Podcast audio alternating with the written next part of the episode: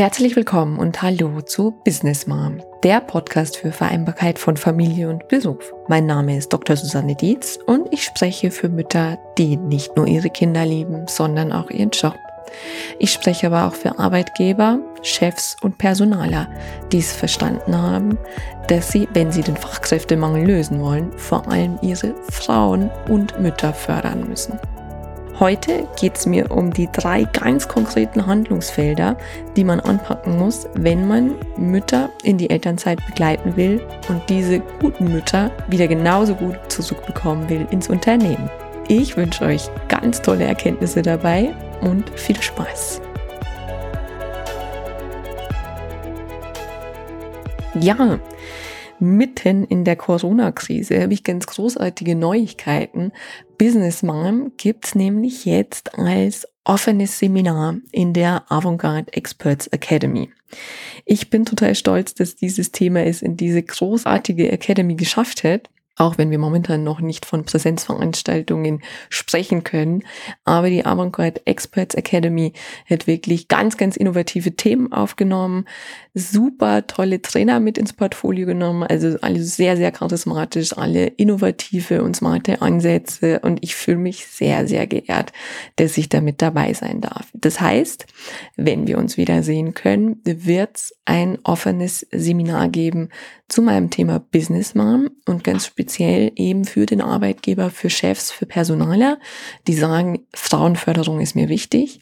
Ich möchte dieses Thema voranbringen. Ich möchte einen Tag mit mir verbringen und einen Actionplan erstellen, was man ganz konkret für dieses Unternehmen tun kann, wie man Mütter gut in die Elternzeit bringt, durch die Elternzeit und vor allem wieder zurück, so dass man eben auch die Mitarbeiterinnen, in die man vorher viel investiert hat, auch weiter als Mehrwert fürs Unternehmen integrieren kann. Und ich stelle euch natürlich den Link in die Show Notes. Schaut gerne mal vorbei und sobald es auch der konkrete Termine gibt, melde ich mich wieder. Aber heute ganz konkret auch dazu.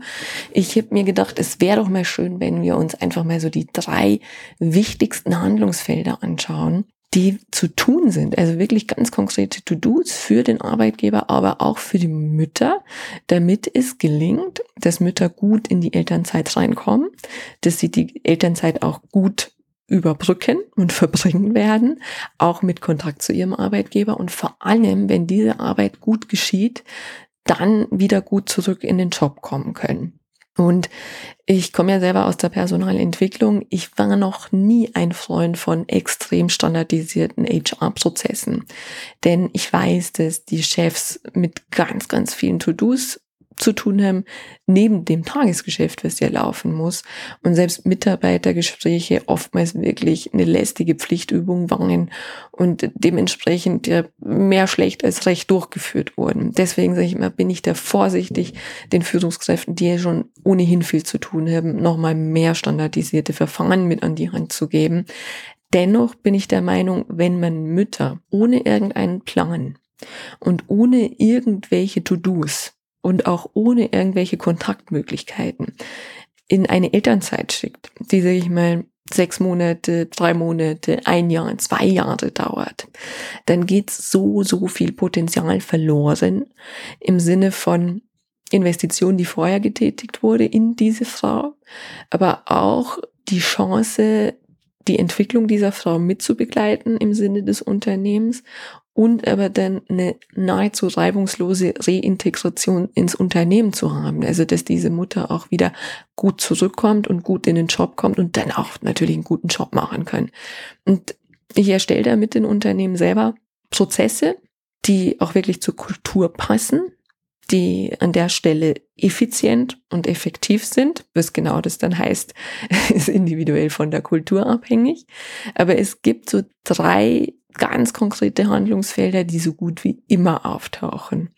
Und über die möchte ich heute mal sprechen, weil die sind für mich zum einen teilweise so offensichtlich, aber auch so wesentlich und werden aber leider, leider oft nicht gemacht und es wird erst im Nachgang bemerkt, was man eigentlich versäumt hat. Das erste Handlungsfeld ist organisieren und planen. Im Idealfall heißt es, wenn diese Frau von ihrer Schwangerschaft erzählt, dass man sich dann schon mal hinsetzt und einen konkreten Plan macht, wie sehen die nächsten Wochen aus. Also bis zur Elternzeit.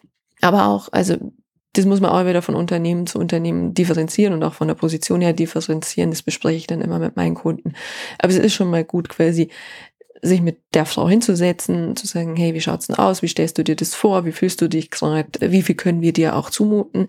Es gibt ganz, ganz viele Frauen, die eine extrem unbeschwerte Schwangerschaft haben, die auch gar keine Sonderbehandlung wollen. Es gibt aber auch immer wieder Fälle, wo Frauen einfach auch körperlich beeinträchtigt sind, vielleicht auch viel Müdigkeit verspüren oder eben auch Komplikationen in der Schwangerschaft haben. Und natürlich muss ein Arbeitgeber auch darüber informiert sein und dann auch sein Geschäft darauf einstellen können. Deswegen ist auch hier in dieser Zeit der Kontakt schon so wichtig. Das heißt, was ich meinen Kunden ganz konkret empfehle, ist, dass bevor diese Mutter in Elternzeit geht, bereits sowas wie ein Mitarbeitergespräch stattfindet. Das kann sein, dass das ohnehin das jährliche Mitarbeitergespräch ist, da kann ich das gut integrieren.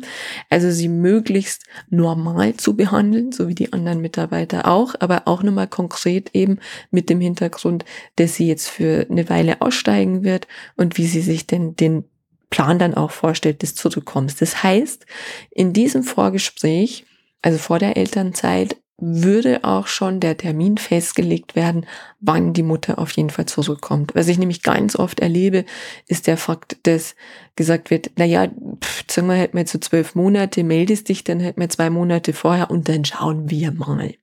Und das ist so ein bisschen wie mit diesem Satz, der in den bayerischen Biergärten oft hängt. Morgen gibt's Freibier. Morgen ist halt irgendwie nie. Und wenn ich mir keinen konkreten Termin setze, dann werden diese Deadlines so oft verschwitzt. Man sagt, oh, sind denn jetzt die zehn Monate schon rum? Und es wird einfach nicht genügend Wertschätzung auch der Mutter entgegengebracht. Deswegen, es braucht einen festen Termin, zu dem man sagt, ich komme dein zurück. Dass der natürlich nicht in Stein gemeißelt ist, ist auch klar, aber es braucht sozusagen Verbindlichkeit. Dann braucht man zudem einen Plan für feste Kontakttermine. Also wie oft wollen wir telefonieren? In welcher Form soll der Kontakt auch stattfinden? Also ist es telefonisch? Ist es nur per E-Mail? Sagst du selber, du möchtest eben nach ein paar Monaten einfach mal vorbeikommen? Möchtest du in Showfixes integriert werden? Oder der Chef sagt, mir ist es wichtig, dass du bei Showfixes dabei bist. Also all das sollte im Vorfeld geklärt werden und das ist auch wieder unabhängig vom Unternehmen und der Unternehmenskultur. Also wenn ich in der Beratung bin, dann klopfe ich eben diese Prozesse und auch diese Institutionen, sage ich mal, von Showfixes ab und wir entscheiden dann eben, wo es sinnvoll ist und wo nicht, weil es auch wieder wichtig ist, die Mutter ist in Elternzeit und soll natürlich auch nicht in eine Überbelastung rutschen. Und das nächste ist auch noch, was oft vergessen wird, auch für diese Frau, wenn sie jetzt ein Jahr weg ist, sollten Ziele vereinbart werden. Und diese Ziele sind so unglaublich wichtig, dass die werdende Mutter oder Mutter dann den Fokus nicht verliert. Also das heißt, im Kopf auch noch ihre Arbeit hat. Ja? Und das Schlimmste ist, wenn wir keine Ziele mehr haben, dann wissen wir nicht, worauf wir hinarbeiten sollen. Und deswegen sind auch diese Ziele so unglaublich wichtig für werdende Mütter und Mütter in der Elternzeit, dass sie zumindest wissen, woran sollen sie denn dann arbeiten. Und da kommen wir dann schon zum zweiten Punkt nach Organisieren und Planen, das Sehen und Verstehen. Denn was ich ganz oft schon erlebt habe, ist, dass der Prozess so stattfindet, die Frau geht in Elternzeit, man vereinbart noch irgendwie, ja, dann meldest dich jetzt mal irgendwie einmal monatlich oder du kommst doch dann mal mit dem Baby vorbei, also wieder der irgendwann mal, ja, der passiert halt dann leider nie. Und es ist ein Stück weit so aus den Augen, aus dem Sinn. Das heißt, das Tagesgeschäft läuft weiter. Man weiß, diese Frau ist momentan nicht verfügbar und man vergisst sie ein Stück weit. Und genauso passiert es auf der anderen Seite.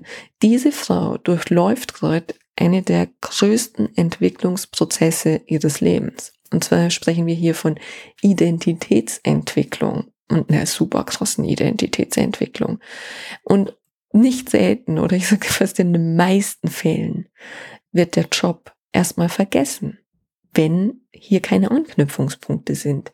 Deswegen ist es so, so, so, so wichtig, dass hier Kontakt gehalten wird. Ich hätte schon gesagt, in indem man feste Termine sich setzt, indem man vereinbart, in welcher Form, indem man aber auch diese Frauen ganz fest bei Team-Events mit einplant. Also sei es jetzt Ausflüge, Weihnachtsfeiern etc., dass sie das Gefühl hat, und was sie ja auch de facto ist, aber immer noch Teil dieser Organisation zu sein und eben nicht draußen zu sein.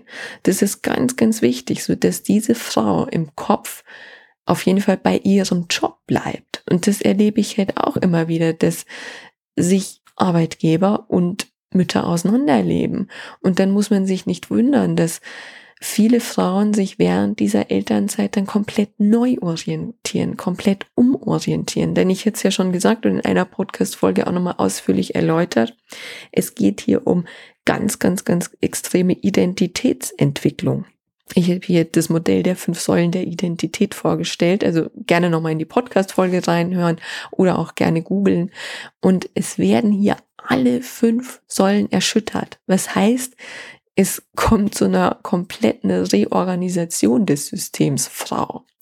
Und wenn ich als Arbeitgeber mir dessen nicht bewusst bin, und das ist auch das, was ich in meinen Beratungen und Coachings für die Arbeitgeber und unter anderem auch in dem Seminar sehr, sehr ausführlich besprechen werde, was passiert denn eigentlich beim Mutterwerden, wenn ich mir dessen nicht bewusst bin, dann kann es ganz, ganz schnell passieren, dass ich eben den Kontakt zu der Mutter verliere und dementsprechend auch eine ganz, ganz gute Mitarbeiterin fürs Unternehmen verliere. Also zweiter Punkt, sehen und verstehen. Verstehen, was passiert gerade mit dieser Frau, aber ihr auch das Gefühl zu geben, sie wird noch gesehen, sie wird eben nicht vergessen. Und dann das dritte Handlungsfeld, was ich immer unter den vielen To-Dos habe, ist eins der wichtigsten mit, und zwar investieren und wertschätzen. Und bei wertschätzen meine ich nicht nur irgendwie ja nett sein und der Mutter dann auch noch einen Gutschein zu schenken und ab und zu mal anzurufen, sondern wirklich zu investieren in diese Ressource Mensch. Und ich spreche hier von investieren von Zeit. Ich spreche von investieren von Ideen. Also wie kann ich diese Mutter auch unterstützen? Wie kann ich sie mitentwickeln? Was kann ich als Arbeitgeber auch tun, dass sie an Bord bleibt? Und auch investieren in ihre Entwicklung. Sei es jetzt in Weiterbildung. Das heißt, wenn zum Beispiel neue Systeme aufgesetzt werden, neue IT-Systeme, dass ich automatisch dran denke, ich gebe der Frau die Möglichkeit, dass sie auch während der Elternzeit zum Beispiel so ein Online-Training macht oder auch in ihre Persönlichkeitsentwicklung zu investieren. Also ihr zum Beispiel ein Coaching zu bezahlen, dass sie für sich die Themen klären kann. Wie kann sie denn jetzt diese Mutterrolle und ihre Berufsrolle gut integrieren? Wie klappt der Wiedereinstieg? Und das ist wirklich eine Investition in eine Ressource, die so, so unglaublich wertvoll ist. Denn ich sage ja immer, Mütter durchleben eine ganz, ganz krasse Persönlichkeitsentwicklung, was kein Training der Welt leisten kann. Das heißt, wir haben hier einen weiterentwickelten Menschen, was total schade wäre, wenn man diesen Menschen fürs Unternehmen verliert.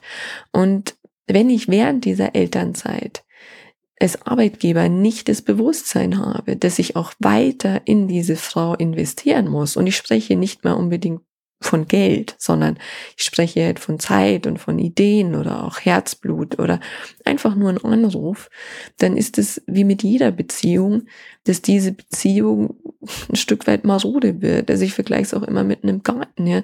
Wenn ich in so einem Garten ein Jahr nichts mache und wenn der noch so schlicht ist, da wächst dann irgendwann das Unkraut, der Rasen wird viel zu hoch ähm, und hat irgendwo im Wildwuchs Vielleicht hat man aber auch Kahlstellen irgendwo drin. Das heißt, zwangsläufig wird der irgendwann nicht mehr gepflegt und schön aussehen.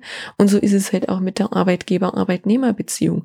Wenn ich hier nichts investiere, dann ist diese Beziehung irgendwann schlichtweg gesagt nicht mehr gut und hält eben auch keinen Krisenstand.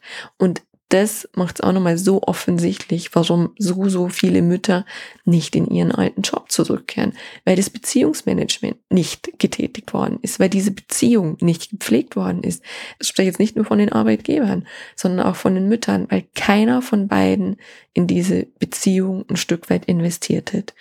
Und wenn man eben so ein paar Punkte sich als Unternehmen rauspickt, einen standardisierten Prozess in dem Sinne aufsetzt, dass man sagt, der passt zu unserer Kultur, der ist zu stemmen, aber der Invest, den wir tätigen, ist so viel geringer als der Output, den wir bekommen, also der Invest in diese Mutter und der Output, dass ich wirklich eine gute Fachkraft mir auf Jahre sichern kann, dann finde ich, ist es doch eine unglaublich smarte Herangehensweise, um wirklich innovatives HR-Management leisten zu können. In diesem Sinne, ich wünsche euch allen wirklich sinnstiftende Erkenntnisse, auch Impulse zum Weiterdenken, vielleicht auch das ein oder andere Fragezeichen.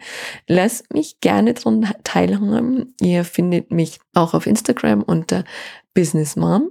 Business Mom immer dran denken, schreibt man bei mir mit zwei N, also Sinn im Business. Ich freue mich auf E-Mails und ich freue mich auch, wenn ihr mal bei meinem offenen Seminar auf der Homepage vorbeischaut unter Avantgarde Experts Academy. Ist auch in den Show Notes verlinkt. In diesem Sinne, ich wünsche euch weiter einen freudigen Frühling. Lässt euch nicht unterkriegen von der derzeitigen Krise. Jede Krise geht mir vorbei. Und ich hoffe, dass viele die Herausforderungen annehmen, aus dieser Krise auch vieles für sich zu lernen. Von Herzen danke, dass du wieder mit dabei warst.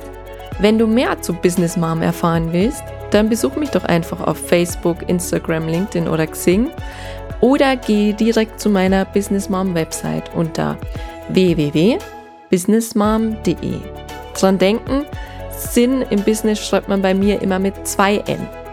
Dort findest du alles zu meinem Podcast, zu mir und meiner Person, meinen Beratungen, Seminaren, Coachings, Büchern und auch Vorträgen. Ich freue mich auf dich.